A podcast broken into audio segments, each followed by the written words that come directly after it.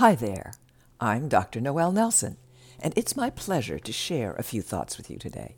Some uplifting, inspiring, and practical tips to help you find greater happiness and success in your life. Today's topic a matter of focus. Whatever you focus on grows. Whatever you put your attention and energy on will determine what happens in your life. If you focus on being kind and loving, not manipulatively in order to get something, but just because you enjoy being kind and loving, well, kind and loving things will happen in your life. If you focus on your grievances and on the feeling that people are always out to get me, well, indeed, you will experience many, many grievances. The nature of focus, however, is often misunderstood.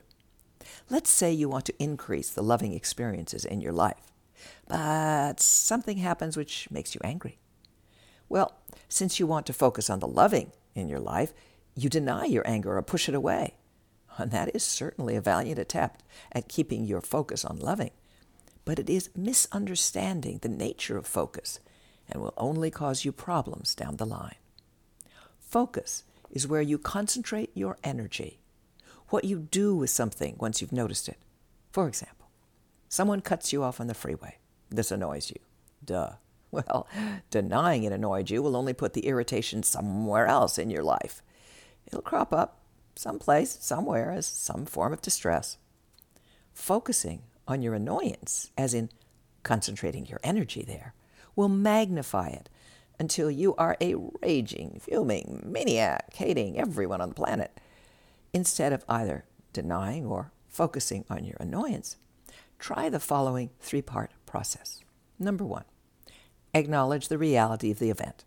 You got cut off. It is annoying.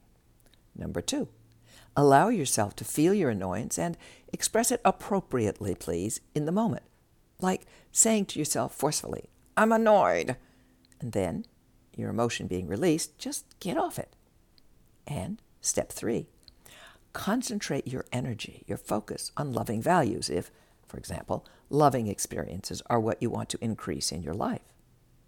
You can, for example, focus on your thankfulness that most drivers don't cut you off.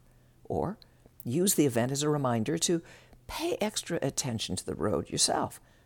Why? Well, because you care about yourself and others' well being far too much to drive carelessly. In other words, you do love. Or, to use another example, your boss yells at you. You feel hurt and angry.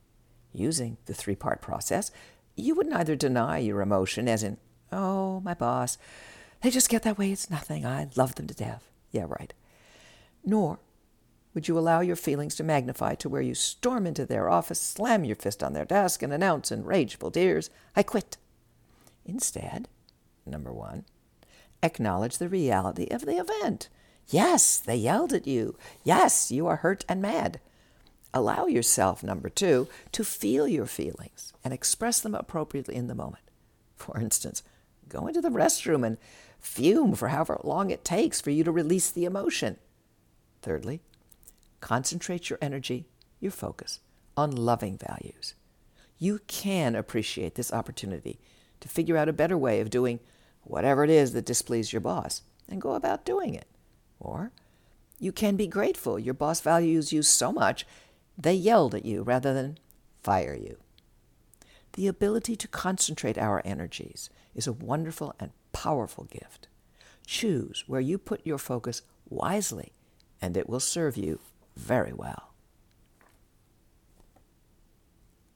Thank you for listening to Up, and check out my new book, Phoenix Rising Surviving Catastrophic Loss Fires, Floods, Hurricanes, and Tornadoes.